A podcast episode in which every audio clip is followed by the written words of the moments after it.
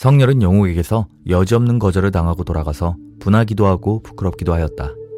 그래서 영옥을 미워하고 그네에 대한 일을 단념하려 하였다. 그러나 미워하고자 하는 마음에 나타나는 영옥은 더욱 예뻐지고 끊고자 하는 생각은 그리운 생각보다 더 괴로웠다. 그러한 경우에 있는 성혈은 힘과 돈을 다해서도 영옥을 사랑해 보겠다고 결심했다. 그러나 자기가 직접으로 교섭할 수 없는 것으로 각오하였다. 성렬은 전일에 영옥을 찾아다닐 때에 자연히 창숙을 알게 되었으므로 창숙과 영옥의 관계를 알았다. 성렬은 창숙을 두어 번이나 청하여 후대를 하고 적지 않은 돈과 피력을 주어서 그의 마음을 샀다. 그 뒤에 성렬은 창숙을 청하여 영옥에 대한 말을 자세히 하였다. 자기가 영옥을 양첩으로 얻을 말을 하고 만일 영옥이가 양첩되기를 좋아 않으면 본처와 이혼이라도 하겠다는 말을 여러 번 하면서 어떠한 방법으로든지 영옥을 소개하여 자기의 뜻을 이루어주면 일평생을 유족히 살 만한 많은 재산을 주기로 하여 창숙의 승낙을 얻었다. 창숙은 성렬의 부탁을 받은 뒤로 영옥에게 대하여 여러 가지 수단으로 말을 하여 보았으나 영옥의 마음은 움직이지 않았다. 성렬의 친모도 아니고 차집도 아니고 그리저리 드나들며 얻어먹고 있는 40여 세의 여자가 있는데 그 집에서는 그를 대접하여 친모라고 부른다. 그는 눈치도 빠르고 익살스러운 구변이 있어서 무슨 일에든지 소개도 잘하고 방해도 잘한다. 성렬은 그 친모에게 영옥에 대한 말을 하여 창숙에게로 보냈다.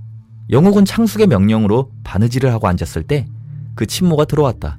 창숙은 대단히 반갑게 친모를 맞아서 아랫목에 앉히고 친모를 대하여 요새는 어찌 지내시오?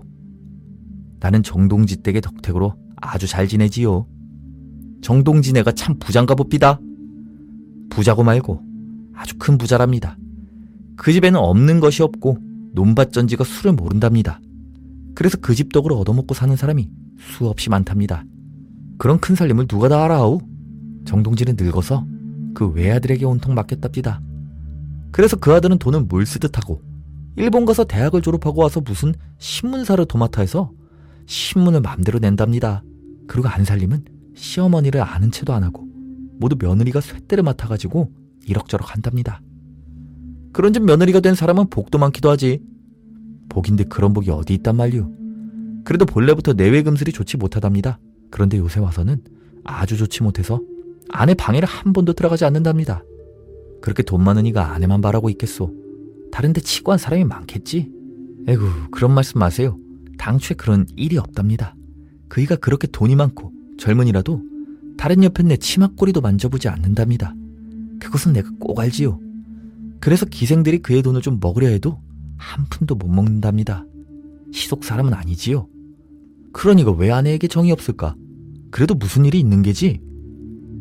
그런데 그이가 마땅한 여학생이 있으면 양첩을 얻을 생각이 있답니다. 그래서 아주 호강을 시키고 잘 살아볼 생각인가 봅디다. 그래서 마땅한 사람이 있으면 돈을 얼마가 들든지 얻으려는 눈치입디다. 그러면 요새 여학생이 좀만 써. 왜? 마음대로 하나 고르지. 여학생이면 다 여학생인가요? 요새 여학생은 성한 사람이 별로 없답니다. 남의 첩이 되려고 눈이 벌게서 돌아다니는 여학생이 수두룩하지만 그이는 그런 여학생은 눈꽁댕이로도 안 본답니다. 그런 것들을 얻으려면 하루에 열이라도 얻고 백이라도 얻지. 그럼 어떤 사람을 구한단 말이오? 아마 천상 선녀를 구하는 게지. 그이는 아주 얌전하니라 꼭 자기 같은 사람을 구한답니다. 인물 좋고 똑똑하고 깨끗하고 그런 사람을 고른답니다. 그럼 마땅한 사람만 있으면 그 재산을 반을 갈라가지고 아내처럼 살려다 봅디다. 양첩은 보통 장가처보다 낫답니다. 양첩이 좀 좋아요? 요새 여학생은 양첩 자리도 별로 없어요. 말 말아요. 그렇고 말고 양첩이야 어때요? 양첩은 아내야 일반이지요. 그러면 그가 장가처에게 금슬이 없다니까 양첩을 얻어가지고 본 아내처럼 데리고 살 모양이오 그려. 그가 양첩을 얻으면 큰 집 살림을 통째 맡기려나 봅디다. 그리고 본 마누라는 따로 집을 사서 살리려는 모양입니다. 그리고 양첩으로 들어오는 이가 큰 마누라 있는 것을 좋아하지 않으면 본처는 아주 이혼할 생각인가 봅디다. 요새 세상에는 맘대로 아내를 떼고 붙이고 한답니다. 말은 우리끼리 하는 말이지 말이 나면 안 됩니다. 에구 여간복으로 그런 데를 들어가겠소. 제복이 없으면 그런 데도 대가리를 쌀쌀 내두른답니다. 친모는 바느질을 하고 앉아있는 영옥을 가리키며 저희는 웬 여학생이요? 저런 이가 있는데 여학생이 흉을 부어서 나보고 욕하겠네. 우리 집 딸이랍니다. 에구 예쁘기도 하여라. 어쩌면 저렇게 인물이 좋아요. 인물이 저랬던 제조도 좋겠지. 보던 중 처음일세. 혼인을 정하였나요? 아직 안 정했습니다. 그러면 되었소구려. 내가 게다가 말해볼까요? 그이가 내 말을 잘 듣는답니다. 그런 대로 들어가면 여북이나 좋아요. 그렇게 해봅시다. 누가 아우? 요새 개집 애들은 제멋대로 하니까 무슨 복에 그런 대로 가. 저한테 물어보구려. 나는 모르오. 친모는 영옥을 향하여 여보, 지금 하는 말을 들었지요? 그런 좋은 자리가 어딨소? 내가 중매를 할 테니 그리 가봅시다. 저런 인물을 가지고 그런 데로 가면 여북 좋겠소. 두 말 말고 그래 봅시다. 나는 아직 시집 갈 생각이 없고 또 그런 데로 가기는 싫습니다. 에구, 저것 좀 봐. 싫기는 왜 싫어요? 그런 데가 어디 있어? 돈이 없어. 사내가 남만 못하오. 그이가 아주 남중일색이라오. 그리고 말이 양첩이지 본초보다도 낫소. 그리고 본 아내를 내보낸다는데 무슨 걱정이요? 어서 그렇게 하시오. 다른 여학생은 저를 백번이나 하고 들어가려고 하지만 누가 붙이나요 어디? 당신은 내가 잠깐 보아도 아는 데가 있어서 그러는 것이니 아무 말도 말고 대답하시오. 그이가 새 신랑보다 나으니에요. 요새 여학생들에게 남봉이 나니까 사내 학생은 덩달아 남봉이 난답니다. 그리고 그이가 독일국인가 어디서 보석 반지를 사왔는데 그것은 고금에 없는 보물이랍니다. 그것은 새로 얻는 사람을 준답니다.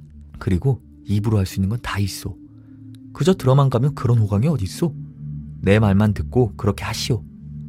암만 말해야 쓸데없으니 그만두시오. 나는 남의 첩 노릇 할 사람이 아니오. 하고 영옥은 일어나서 밖으로 나가더니 편지 봉투 하나를 가져다가 친모를 주며 성렬에게 전하여 달라고 했다. 친모는 영옥이가 주는 것을 편지인 줄 알고 받아놓고 창숙을 보고 눈을 끔쩍끔쩍하고 입을 삐죽삐죽하면서 수근수근하다가 가버렸다. 친모는 돌아가서 성렬을 보고 먼저 영옥이가 주던 봉투를 전하였다. 성렬의 편지인 줄 알고 반갑게 떼어보았는데 그 속에 있는 것은 다른 것이 아니라 자기가 전일에 주었던 500원의 소절수 뿐이었다. 성렬은 그것을 보고서 얼굴빛이 변하였다.